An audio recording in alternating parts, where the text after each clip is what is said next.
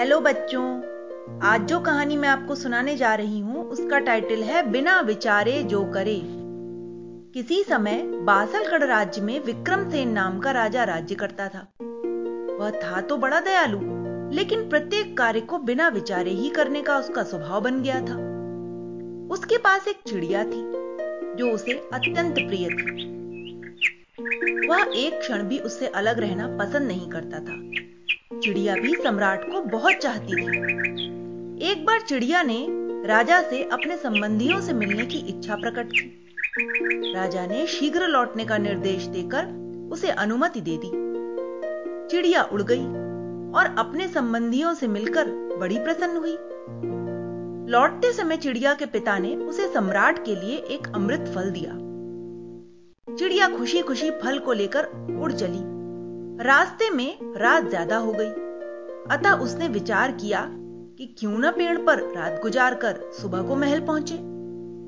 वह पास ही के एक पेड़ पर बैठ गई। पेड़ की जड़ में एक सांप रहता था। उस रात वह भूखा था। भोजन की तलाश में पेड़ के ऊपरी हिस्से में रेंगने लगा। उसने चिड़िया के पास रखे हुए अमृत फल को चख लिया, जिसके कारण वह फल विषैला हो गया। सुबह फल लेकर चिड़िया महल में पहुँची और राजा को भेंट कर दिया। राजा बहुत प्रसन्न हुआ। उसने फल को खाने का विचार किया ही था कि मंत्री ने राजा से कहा, महाराज, इसे खाने से पहले इसका परीक्षण करवा लीजिए। अतः एक पशु पर उसका परीक्षण कराया गया। पशु फल का टुकड़ा खाते ही मर गया। इस प्रकार वह अमृत फल विष फल सिद्ध हो गया। सम्राट ने क्रोधित होकर चिड़िया से कहा धोखेबाज चिड़िया मुझे मारना चाहती थी। ले अब तू भी मर। और यह कहकर सम्राट ने चिड़िया को मौत के घाट उतार दिया और महल के बीचों बीच उसे तथा उस फल को बिगड़वा दिया। धीरे धीरे सम्राट इस घटना को भूल गया। कुछ समय बाद उसी स्थान पर एक पेड़ निकल आया और धीरे धीरे बड़ा हो गया। अब उस पर अमृत फल जैसे फल लगने लगे। इस पर मंत्री ने सम्राट को सुझाव दिया, महाराज, ये फल भी विषैले होंगे। अतः किसी को इनके समीप आने की मनाही करवा दीजिए।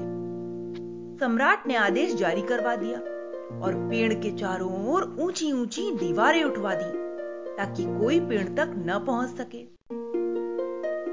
उसी राज्य में एक बूढ़ा और बुढ़िया रहते थे। भयंकर बीमारी और रोग से ग्रस्त थे और भूखों मर रहे थे।